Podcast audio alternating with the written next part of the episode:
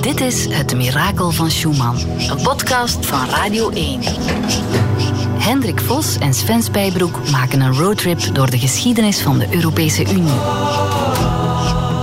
In deze aflevering de grenzen van Europa. Hendrik en Sven gaan taart eten bij bakker Otto. Dat dit gebeurde, dat vond iedereen heel raar. De grens is er voor ons eigenlijk niet. Ze wandelen langs de Berlijnse muur. Het was voor mensen die in het oosten zaten niet mogelijk om naar het westen te komen. Behalve de enige plek waar dat wel kon, was hier in Berlijn. En in Duinkerke ontmoeten ze mensen die de Europese grenzen proberen binnen te geraken. Did you realize that it would be a very hard journey and that it won't be easy living in Europe here now? You know, I destroyed like three or four life. My family is there, my cat is there, my wife is there, I'm here. It's not easy to live here without them.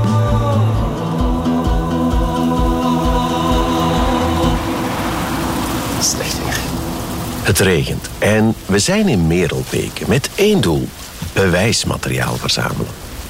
Want in het antwoord van het Vaticaan op Hendricks brief stond dat we contact moesten opnemen met de dokter en de garagehouder. Hier, er staat een Spitfire te koop. Ja, ja, ja. En daarom zijn we vandaag bij Aaron, Goedemiddag. de garagist van Hendrik. Ja, Ja. jullie kennen elkaar, hè? Want we hebben een paar belangrijke vragen. De moment dat hij dat accident heeft gehad, is zijn auto hier binnengebracht. Ja. En wat denkt je dan? En dan kijk ik kijk naar een auto en dan het eerste zicht is van oei, dat is eh, gedaan met een auto. En dan pijs van heeft veel geluk gehad. Geluk had Hendrik in elk geval als je de schade aan de auto bekijkt. Wat schade, ja. Eh, bumper, zijkanten, vooruit, airbags, dat zie je al op het eerste zicht. De ophanging op die ene kant was ook weg. Hè. Schokdemper, de draagarm, eh, alles waar dat wiel aan zit en dat dan in en uit veert. Ja, je stuur zelf was gebroken. Dus dat is van de impact van er tegen te vliegen. Omdat je hebt wel een gordelspanner, je hebt wel een airbag. Maar vanaf een bepaalde... Wij zitten er toch tegen. Ik heb eigenlijk dat stuur gebroken. Jij hebt waarschijnlijk dat stuur met je borstkas gebroken. En dat gebeurt niet bij elk accident. Dat is de eerste keer dat ik dat heb gezien. Ik heb al veel accidenten gezien. Dat iemand met zijn eigen lichaam zijn eigen stuur Een breekt. gebroken stuur heb ik nog niet veel gezien. Als je zo'n auto ziet binnenkomen, wat, Ja. denkt, wat, wat denkt u dan van, ja, oké, die, die... Dat is niet de dagelijkse accidenten. Hè? Nee. Dat is... eh oei, als je het aan pompiers vraagt, dan zien ze er ook niet elke dag. Waar het om gaat is de impactsnelheid. Dat is niet enkel de snelheid waarmee Hendrik de andere auto raakte. Pakt op de gewone baan dan niet aan het 50 km per uur botst, maar aan het 50 plus het 50 op elkaar rijdt. Dus Hendrik reed 120, maar het andere voertuig stond stil. Botste jij op de optellen. aan 130 km per uur en iemand zijn, achter, is in iemand zijn gat die 120 is dan maar aan 10 km per uur Ah, ja, een ja, impact. Ja, eh, Ah, oké. ja, Maar nu was het tegen een stilstaande auto, Ja. dus de volle kracht. eh, ja, groter. En zo'n impactsnelheid van 120 km per uur is enorm veel. Zeker als je rekent, de gemiddelde accidenten is ehm, ik denk 36 km per uur impactsnelheid. Euro NCAP, als je ziet hoe dat die de auto's eruit zien, dat is aan het 40 of aan het 50 km per uur. Die crashtesten, Die die, je zo in het vertraagd ziet, tegen- dat, dat is tegen 40 per uur. Dat is per 40 per uur. Maar als je die poppen ziet, met zo die stickers, die, die wat is het, zwart-gele Ja, ja, ja, ja. stickers, die, die, die worden helemaal verhakseld, hè? Ja, die worden verhakseld. En dat is 40 km per uur. Maar we zijn dus op zoek naar het mirakel van Schumann. En daarvoor is meer nodig dan alleen een zwaar auto-ongeval. Is dit nu een soort van mirakel? Dat iemand daar levend, redelijk ongeschonden uitkomt? Hoe zeldzaam is het, is dan eigenlijk de vraag. Hè? Van, Dat is niet zeldzaam, zeldzaam. Je moet rekenen dat er toch van alle accidenten die gebeuren, dat er toch maar in feite weinig doden zijn, ook bij zulke accidenten. Ik spreek niet over zwaar gewonden, denk maar doden. Ik zei het, eh, had hij niet de reflex gehad om toch nog aan zijn stuur te trekken en te draaien, en was hij er volop frontaal, dus met de volledige voorkant op de volledige achterkant, dan hadden we een andere uitkomst gehad. Die fractie van een seconde waarin dat ik aan dat stuur trek, heeft veel gemaakt. Ja. Dus of dat nu een goddelijke interventie was om zijn reflexen omhoog te doen, Dat weten of we om niet. hem toch te beschermen, dat weten we niet. Gelukkig moeten wij niet beslissen of dit al dan niet een mirakel is. Wij moeten gewoon getuigen horen en bewijsmateriaal verzamelen voor vader Ardura in het Vaticaan. Stel dat er morgen iemand van het Vaticaan binnenstapt en die vraagt zich, wat moet ik daarvan denken? Goh, als dat kan helpen om iemand zalig te verklaren, zou ik wel eh, in zijn richting eh, gaan. Maar nee, je moet eerlijk zijn. Hè. Ja, in dat geval laat u gaan. Hè. Allee, vooral, kom aan. Zover zijn we al. De garagist sluit het niet volledig uit. Maar goed, we moeten weer de baan op. We reizen verder, we vertrekken uit Merelbeke en we rijden naar het noorden. Naar Nederland. Zijn we nu in Koewacht? Of We zijn in Koewacht. is dat Nederland of België? Wel, het is eigenlijk de twee. Ik fiets met Hendrik de Belgisch-Nederlandse grens over. De helft van Koewacht ligt in België Ja. En de andere helft ligt in Nederland. Dus Café de Grens hier Ja. ligt net aan de Nederlandse kant. Otto's ambachtelijke bakkerij, 15 meter verderop, ligt Ja. aan de Belgische zijde. Eh, we rijden nu op de grens. Eh, ja, Op zoek naar het mirakel van Schumann zijn we deze keer niet in Bosnië of Griekenland of Italië, maar dicht bij huis. De grens, allemaal leuk en wel, maar jij ziet er niets meer van. Hè? kinderen gaan hier naar school, ze gaan daar naar de bakker. Niemand trekt hier nog iets aan van de grens. Ja, voilà. Maar in eh, maart 2020, tijdens de lockdown, stond er hier wel een grens. De grens is toen dichtgegaan. Hè? Hier een beetje verderop stonden containers. De politie patrouilleerde hier ook met vliegende brigades. En je mocht de grens niet meer oversteken. Net naast de grens is er Otto's ambachtelijke bakkerij. Van zoveel geschiedenis krijg je honger. Tijdens de lockdown had de bakker een creatieve oplossing gevonden om zijn klanten toch nog te helpen. Goedendag. Drie rijstaartjes En een appelflap. en een appelflap. Ik vind dat wij een toffe job hebben, Hendrik. Door corona gingen de grenzen toe en je mocht zelfs niet meer oversteken Ja. om naar de bakker te gaan. Per direct als ze de hekken gingen zetten, eh, was ik eh, met het eh, lumineuze idee gekomen. In de winkel hebben we een belletje voor naar achter te bellen.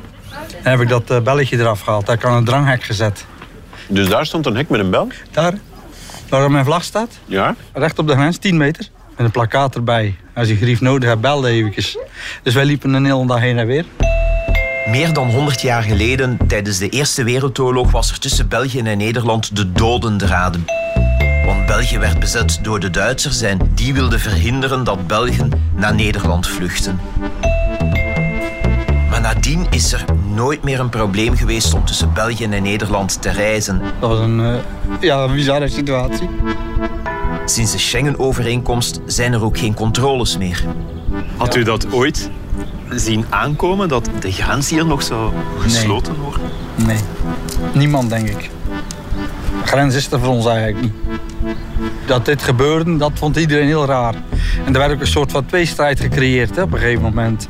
Dat de mensen ook eh, in mijn winkel ook eh, gingen zeggen van ja, maar die Hollanders dit en die Hollanders dat. Ze moeten ook dezelfde regels eh, hanteren. Ze zijn er echt, die maken daar gewoon ruzie over. Hè. Ah ja. Ja. Dus doordat die grens ontstond, gingen Ja. mensen zich ook Ja, anders gedragen. Ja, klopt. Er was er eens de Hollanders en de Belgen en dit en dat. Ik heb hier echt bizarre tafereelen gezien. Grenzen doen blijkbaar iets met een mens. En dat is ook eerder al gebleken in de Europese geschiedenis. En daarvoor gaan we van het kleine Koewacht naar een grote Europese hoofdstad. We gaan naar Berlijn. Dit is de Brandenburger Toren. Ja, Ja, het die, monument van Berlijn. Voilà, voilà, met die vier paarden en die praalwagen erachter en zo. Er is een soort, eh, wat is het hier, een soort klimaatbetoging. Ja, ik, denk- ik denk dat er hier altijd wel manifestaties of eh, ja, dingen te doen zijn. Hè. Het ligt echt zo centraal. Dit is ook de plek waar dat Ronald Reagan eind jaren 80 Gorbachev, de Sovjetleider van toen, opriep om de muur te slopen. General Secretary Gorbachev, if you seek peace, if you seek prosperity for the Soviet Union and Eastern Europe, if you seek liberalization, come here to this gate. Mr. Gorbachev, open this gate.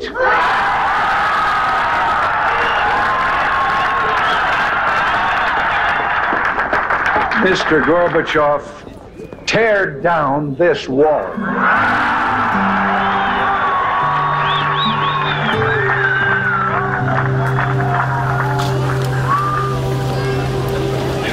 Ik weet dat nog heel goed. 9 november 1989. Ik was een uh, kleine jongen. Ik zat thuis aan de tafel bij mijn ouders. En ik had krieken met gehaktballetjes.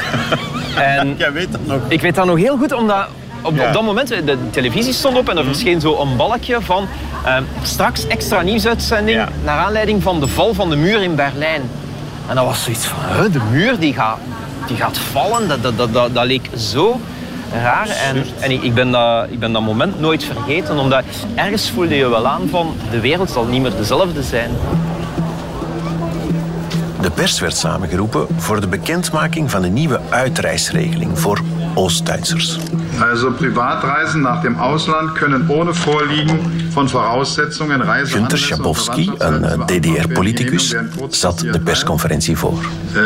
Ständige Ausreisen können über alle Grenzübergangsstellen der DDR zur BRD erfolgen. Burgers van Oost-Duitsland moesten niet langer meer een aanvraag doen om de regio te mogen verlaten. Die Passfrage kan ik jetzt niet beantwoorden. Een Italiaanse journalist stelt op dat moment de vraag wanneer die regeling van kracht zou worden.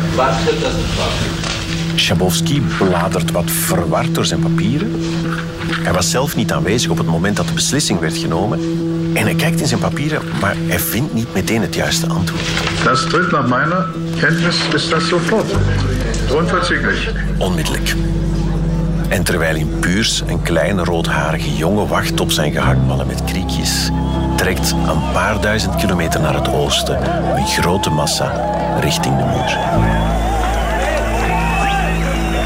Grenswachters werden totaal verrast en ze wisten echt niet wat ze moesten doen. Na een tijdje openden ze dan maar de poort. Mensen begonnen op de betonnen muur in te hakken. Ze juichten en ze huilden.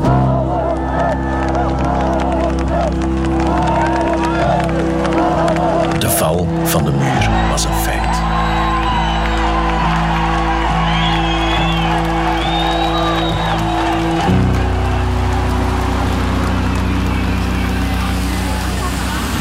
Wat daar zo speciaal aan was, dat was dat, dat communisme, dat, dat, werd zo onverwoestbaar geacht. Iedereen dacht van dat, dat, dat zal nooit in elkaar zakken.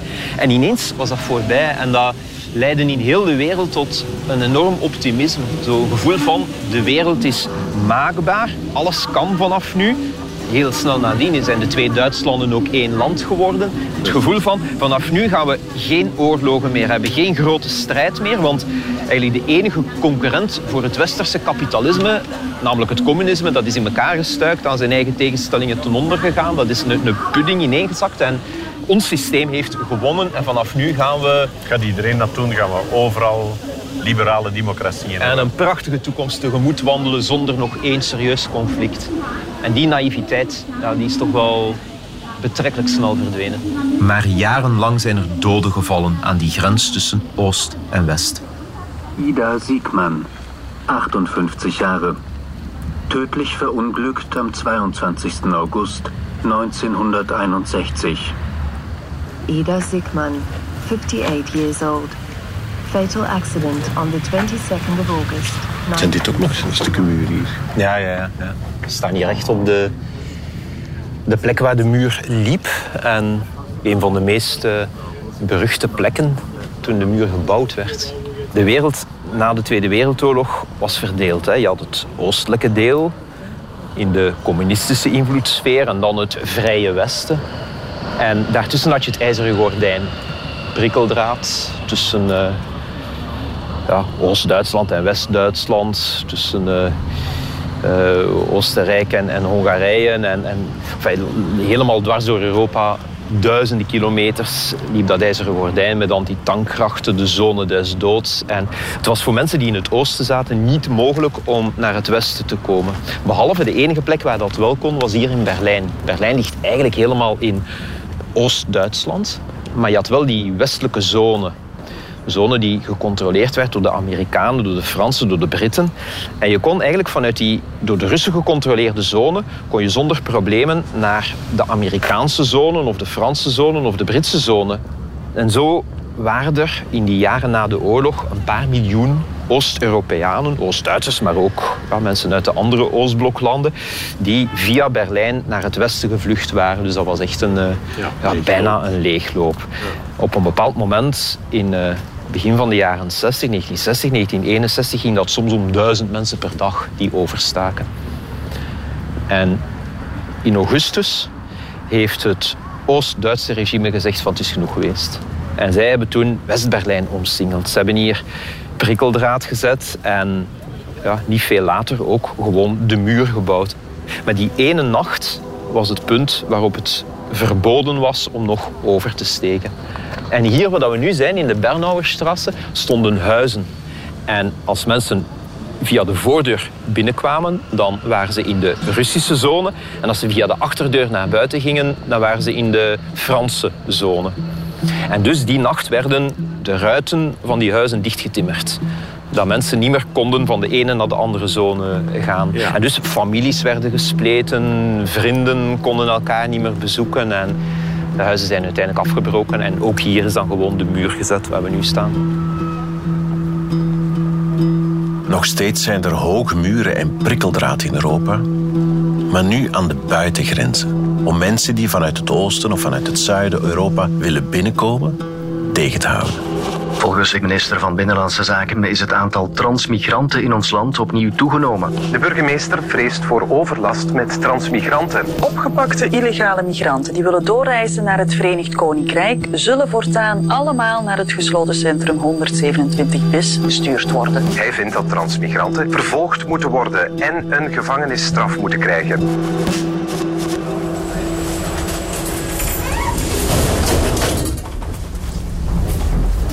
Oké, we zijn uh, weg uit Berlijn en nu met de trein op weg naar uh, letterlijk echt de buitengrens van Europa, van de Europese Unie, naar Duinkerken. Want ja, migratie, het is toch altijd wel een, een heikel thema geweest. Ja, dat ligt heel gevoelig. Hè. Dat gaat over toegang tot uw grondgebied. En landen hebben daar elk hun eigen beleid rond. Daar is nauwelijks samenwerking, daar is amper solidariteit ook. Je zag nog wel jaren geleden dat min of meer overal mensen die nood werden opgevangen. Hè. Als, als, tijdens de Bosnische burgeroorlog bijvoorbeeld, of als er mensen verdronken bijvoorbeeld op weg naar Europa, dan ja, iedereen vond dat erg. Hè. Er werd een minuut stilte georganiseerd en zo, maar ja, die sfeer is echt gekanteld. Ongeveer het enige waar landen het nu nog over eens zijn, dat is dat de buitengrenzen bewaakt moeten worden. En ja, dan vooral om te beletten dat er migranten nog voet aan wal zetten in Europa. De Europese Unie heeft een agentschap opgericht. Hè. Frontex wordt met Europees geld gefinancierd ook. En dat moet helpen nu bij het bewaken van die buitengrenzen. Er is best ook wel wat discussie over, hè? Over die Frontex. En zo meteen kunnen we daarover bellen hier op de trein met uh, Omer Schatz. Hi. You can hear us? Yes, I can. Okay, excellent. I have no idea where you are in the world now.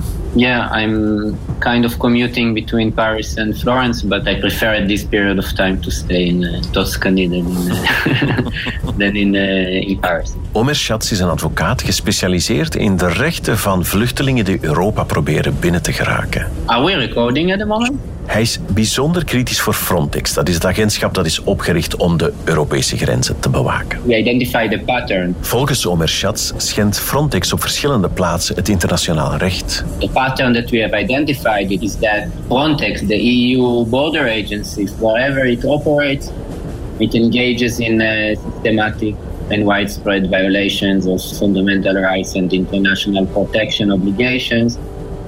Vluchtelingen die heel Afrika doorkruisen, die arriveren meestal in Libië aan de kust van de Middellandse Zee. En dan proberen ze met kleine bootjes over te steken naar bijvoorbeeld Malta of naar Griekenland. Maar die reis is heel gevaarlijk.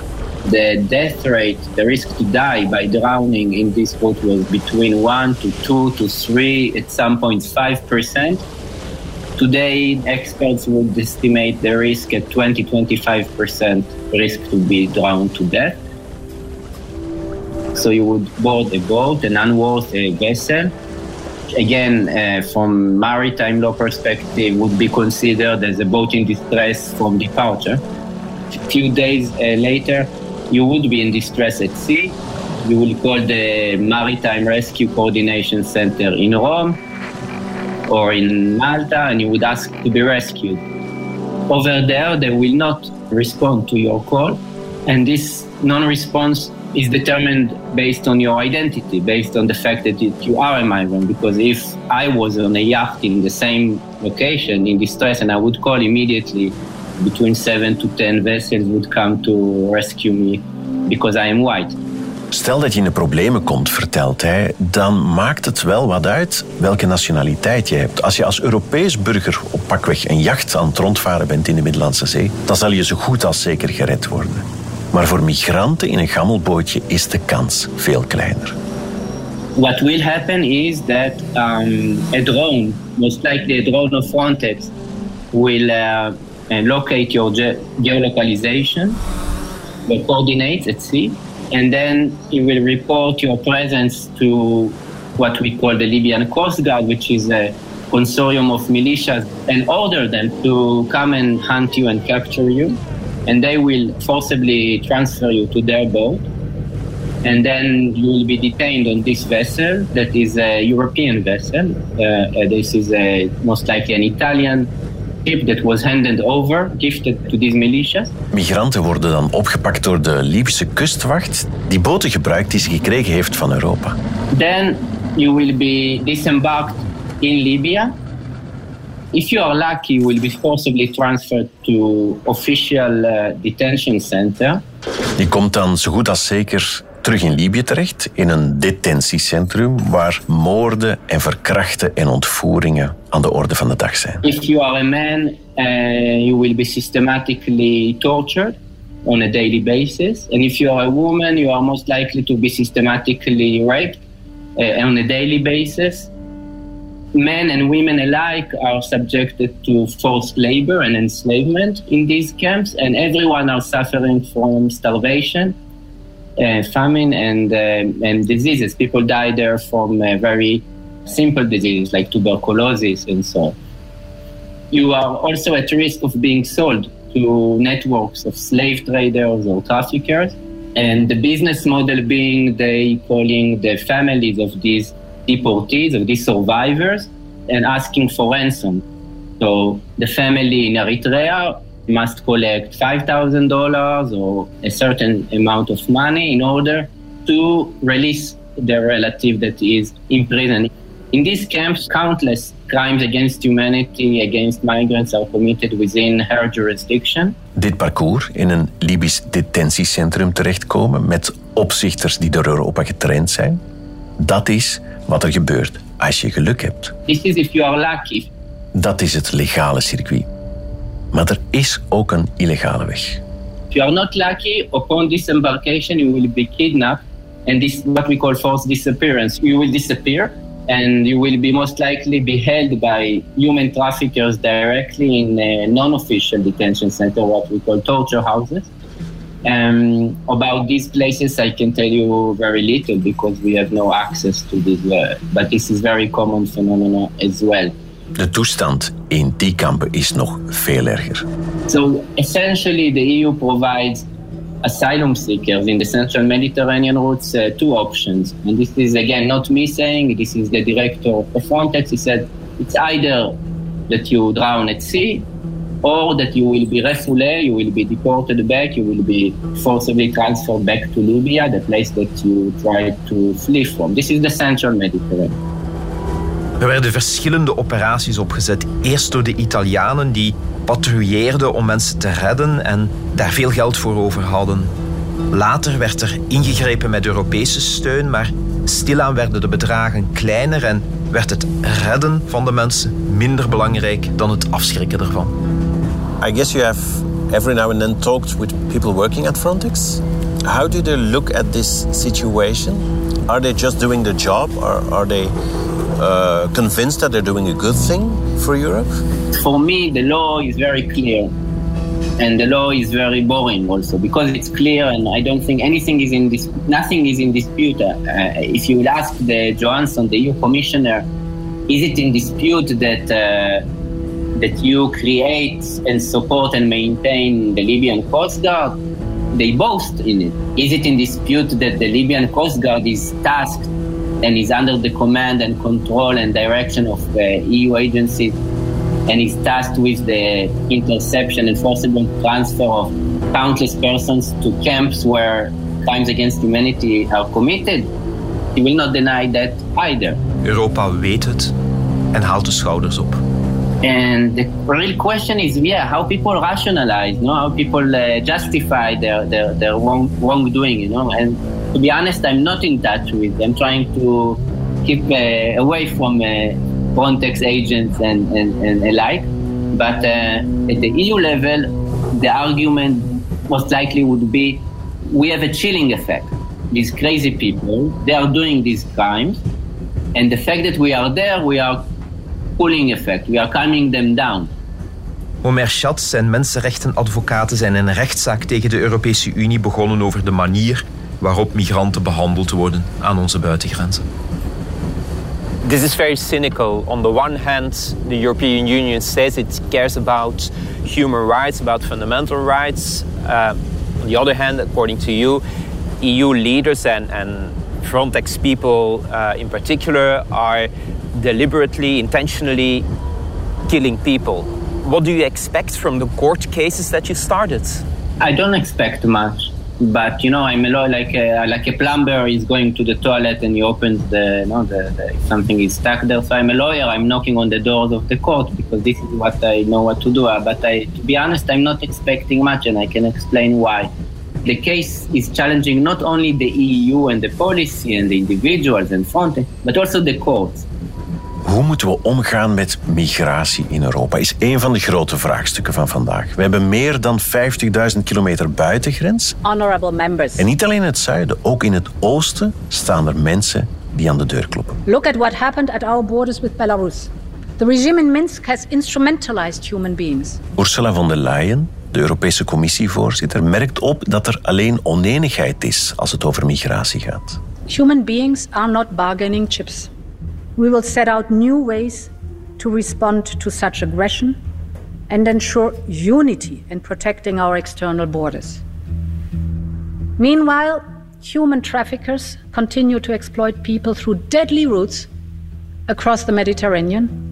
And these events show us that every country has a stake in building a European migration system. But as long as we do not find common ground on how to manage migration, our opponents will continue to target this. And I think this is the moment now for European migration management policy. So I urge this House and the Member States to speed up the process. This ultimately comes down to a question of trust trust between Member States Trust for Europeans that migration can be managed. Trust that Europe will always live up to its enduring duty to the most vulnerable and most in need.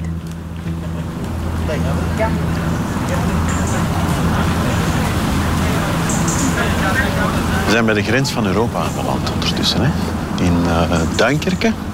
Niet ver van de zee? Ja, aan het wandelen langs een pad. Hier is een soort uh, treinstation. Allemaal treinen vol met, uh, met staal, rollen. In de verte zie je de haven. Ja. En hier komen mensen samen die allemaal naar Engeland willen. Maar er zijn ook organisaties die hier komen om mensen te helpen. En we gaan een, een Bruno, of een heel gezin eigenlijk. Hè? Bruno en Josse. En zij komen hier uh, één keer per maand om ja, met die mensen tafelvoetbal te spelen, om hun haar te wassen. Ze hebben warm water mee, waarmee dat ze zo wat uh, ja, douches improviseren. En er komen uh, ja, mensen die hopen op een dag in Engeland te raken, maar intussen hier vastzitten, komen ze hier uh, dan bij Bruno en Jossen en de rest van de familie wat ja, eigenlijk een beetje ontspannen en een beetje babbelen, een beetje spelen ook. En ja. zich een beetje verzorgen.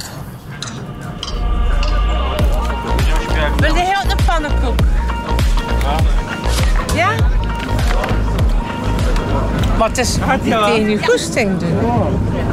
Eén of twee. En daar is de suiker. Die mensen niet van de Nutella, want dat is vrij belangrijk. hè, de Nutella voor hen. Wij zijn hier ons met ons gezin en vrienden, vrienden en buren komen wij meestal. Een groep van 10, 15 mensen, die, wat- ja, dat wisselt wat per keer. Nou, wij zeggen altijd dat onze, onze missie is om eh, menselijkheid in het kamp te brengen. En we doen dat door eh, ja, bezig te zijn met de mensen, door samen koffie en thee te drinken. Eh, we zijn ook nu pannenkoeken aan het warmen en haar aan het wassen. We hebben ook douches om proberen zo op die manier warm water bij de mensen te brengen. Dat ze zich wel weer netjes en proper voelen. Om, ja, ze zitten hier altijd in de modder en de bossen. Eh, ze zijn ook elkaars haar aan het knippen en hun baard aan het bijwerken. Zodat ze er weer, ja, ze, voelen zich meteen beter zeggen, als ze zich wel, ja, weer kunnen uitdossen, om het zo te zeggen. En hoe vaak komen jullie? Iedere derde zaterdag van de maand komen we. We hebben dat vastgedaan omdat we iedere keer opnieuw moesten afspreken. Dus met gezin komen we soms nog eens tussendoor. Maar met de douches en haarwassen, eh, trimmers, de voetbaltafel komen we eigenlijk eh, één keer per maand. En dan hebben we zo wat ritueel dat we s morgens opstaan, kort douchen eh, en dan eh, bidons vullen met warm water, eh, koffie maken, thee maken, liters. Eh, we zijn ondertussen wat op elkaar ingespeeld. De auto laten we de dag voordien met tafels, die trimmers. En als we vanavond thuiskomen, allee, dat is eh, wat chillen. En dan morgen is de, de trimmers ontsmetten, tafels afwassen, alles uitkasten, alles weer in de garage van de kader.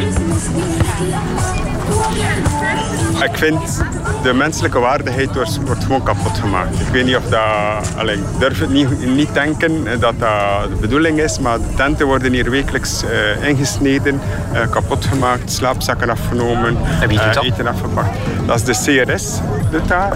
in opdracht van de Franse staat, die, ik denk dat dat betaald is ook door de UK, die, die mensen ook wel, eh, dat ze hier tegengehouden worden. Eigenlijk. hè. Dat is de Franse politie. Ja, maar ze doen dat al jaren. Maar in die jaren is het nog niet bewezen dat het werkt. Hè. Eh, ik weet ook niet echt een oplossing. Hè, want die mensen komen naar hier, dat is de kortste weg. Dus ze gaan geen langere weg nemen. En dat is ook de enige weg om in de UK te raken. Ze hebben een reden waarom dat ze vluchten. Hè. Ze komt hier niet zomaar in het bos. Eh, ik denk ook niet dat we ze aantrekken met haren te wassen. Ik denk niet dat er iemand uit Irak over Bulgarije komt naar hier om, om warm water eh, te voelen of om voetbal eh, aan de tafel voetbal te spelen. Want dat soms een verwijt dat we krijgen van ja, als je de mensen hier was wanneer. Maar dus die menselijkheid is weg. En we merken als je de haren wast en masseert, de eerste keer dat ze warm water voelen in, maanden soms, dat ze erop leven.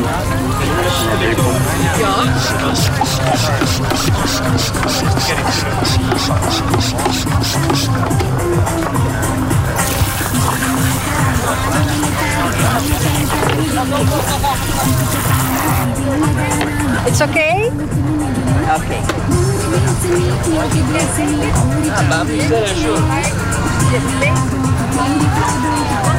Yes, I think it's okay.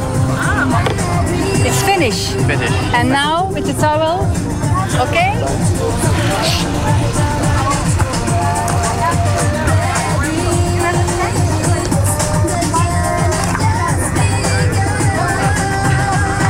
Ben je dan beschaamd als, als Europeaan? Dat, dat, dat wij op die manier met... Nee, ik ben daar gewoon niet... Ja, ik vind dat schande. Maar ik, dat, is, dat is niet... Ik heb daarmee niks te maken eigenlijk. Allee, bedoel... Zij hebben dan, dat is hun schuld niet, dat is mijn schuld niet. Allee, ik doe dat niet. En dat vind ik ook wel belangrijk, dat ik hier kan tonen dat er ook andere mensen zijn. En dan... eh, dat is niet in mijn naam dat ze dat hier doen. Ik kan dat loszien. Eh, ik heb daar geen schuld aan. Ja. Eh, ik vind dat erg. Ik vind dat heel erg. Allee, ik vind, vind dat tegen de mensenrechten. Ik kan daarvoor bijna... Allee, ik word daar emotioneel van als ik daar aan denk. Dat is niet mijn schuld. Nee. Jammer genoeg betaal ik dat misschien wel mee in, in belasting. Maar ik vind dat erg dat we kinderen, dat we ook volwassenen, mannen die hier zijn, aandoen. En als je een foto post op Facebook van een kindje, krijg je een heleboel emotionele reacties en zo. Dat proberen ze weinig mogelijk te doen. Maar ook een ambetante moslimman die hier een tand doet, heeft recht op een dak, op eten, op water. Dat, zijn gewoon, dat is een afspraak dat we gemaakt hebben met de, met de wereld eigenlijk. Hè. En als je dat niet, dat niet kan doen, dan is dat beschamend, dan is dat grof, dan is dat... Ik kan dat kan niet straf genoeg uitdrukken. Dat is niet door mij. Ik, ik, ik, en niet door mij, niet door u. Door, dat zijn, ja, ook de politie, ik begrijp niet hoe je dat kan doen. Dat je 's morgens kan opstaan, je kindjes ontbijten met je kindjes, naar hier komen, eh, een paar tenten kapot maken en naar huis gaan. En papa heeft gewerkt vandaag. Ik kan dat niet... Die persoon mag zich afvragen van, is dat in mijn naam of niet? Hè? Maar ik niet.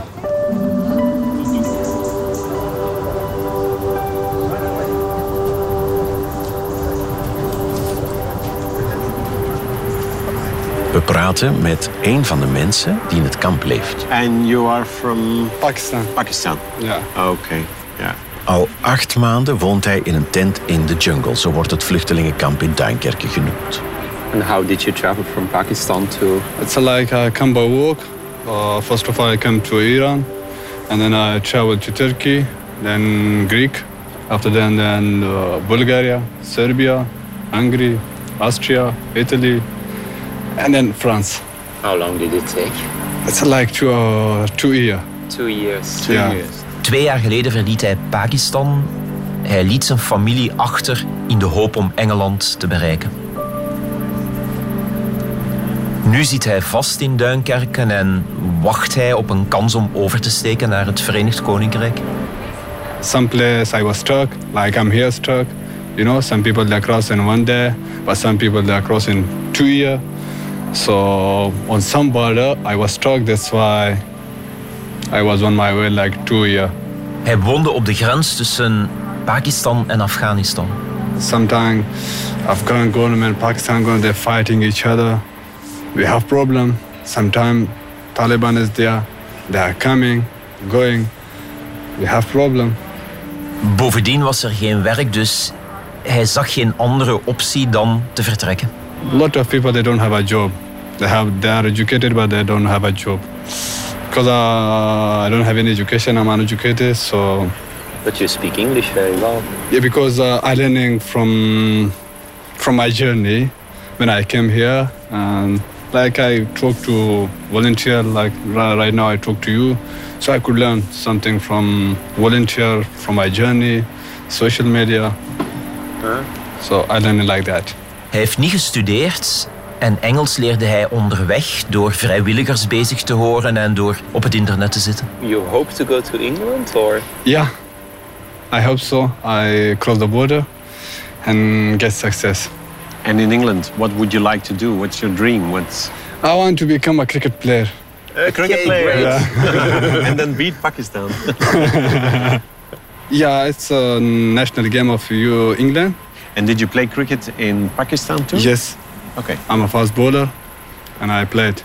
All right. Om als migrant Engeland te bereiken met de boot, in de trein of in een vrachtwagen moet je soms tientallen keren proberen. Soms word je opgemerkt door de chauffeur of word je betrapt tijdens een controle. En dan keer je terug en probeer je een andere keer opnieuw. Did you already try to cross the sea to, to England? Yeah, sometime. Yeah, I try, but right now I tired. Vooral de oversteek met de boot is bijzonder gevaarlijk. You go by, it's a long, big, huge sea. So it's not easy to cross that by this boat.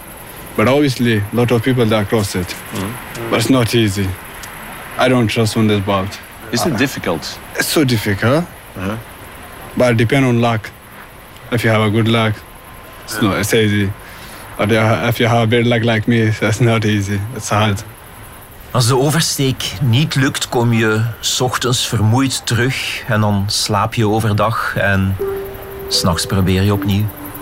And you tried by boat or by By truck. lorry? By truck. Yeah, because I'm responsible. I have uh, two kids. Uh, I'm uh, responsible of my family, so I don't want to put my life in this risky boat. It's too risky because of my family. So that's why I try to get success by lorry, not by boat. It's a, it's a uh-huh. dangerous way. And your family is still in Pakistan? Yeah, they're still in Pakistan. Uh. Hij wil zo weinig mogelijk risico's nemen, omdat hij zijn gezin wil terugzien. And how do you decide when you're going to try to cross the border? You just wait and then one day you wake up and say like it's a good day or No, I tried every day. When I was camp first uh, new, when I was new here, I was energetic, so I try every day. But sometimes we are we are tired, so we can't try. It's not easy. If you go in this rain, you know, it's weather, crazy weather. Sometimes raining, sometimes yeah, good. But we trying. Er zijn mensen die helpen in het kamp. Vrijwilligers zoals Bruno en zijn zoon, die proberen om het leven in tenten in de modder in het kamp draaglijker te maken. How is the life in the camp now? Uh, it's better. Better than other camp, like other refugee camp. I saw many refugee camp. They're more harder than here. Because uh, we have a nice volunteer. They, they, they help us. And that's why so we are living normally. We don't have a problem from anything. Elke paar dagen zijn er ontradingsacties door de Franse politie. De agenten zetten de mensen uit hun tenten. Wie niet op tijd weggeraakt wordt opgepakt, maar kort daarna weer vrijgelaten. Go back! When you left Pakistan, did you realize that it would be a, a very hard journey and, and that it won't be easy living in, in, in Europe here now? No, it's not easy. You know, when I when I look some child here with with parents, so I feel emotional. Like I have a child, but I'm here, and you know I destroy like three or four life. My family is there, my cat is there, my wife is there. I'm here. It's not easy to live here without them. Hij mist zijn vrouw en zijn kinderen. Always missing kites. If you have a kite, it's more harder. You know. And do you sometimes think, I go back? Yeah. If I get some document, travel document, so I should go back. So you don't have travel documents anymore? So Right now, I don't have it. So you're a bit stuck now here? Yeah, I'm stuck now. If you compare this life with life in Pakistan, is this harder? More difficult here than in, in Pakistan? I don't think so. Not harder, but same. Uh. But it's harder. If you left your family and you came here and you're living in tent, plastic, like this weather, it's not easy. Uh. But we we could manage. We don't have other way, that's why. Hij ziet geen alternatief. En dus blijft hij in Duinkerke en probeert elke keer opnieuw over te steken naar Engeland.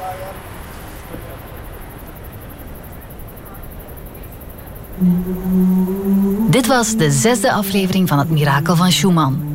Een podcast van Radio 1 in samenwerking met het Europees Parlement. Je vindt meer van de roadtrip van Sven en Hendrik op radio1.be en in de Radio 1-app. In de volgende aflevering de Europese uitbreiding. Hoe Europa van 6 naar 27 lidstaten ging. Hendrik en Sven spelen taxi voor Barroso in Portugal. Ze praten met Yvette over haar leven als transpersoon in Hongarije. The EU hasn't really done much in the face of human rights violations. That's the irony that once a country is part of the EU, it seems that the EU has less tools and not more tools.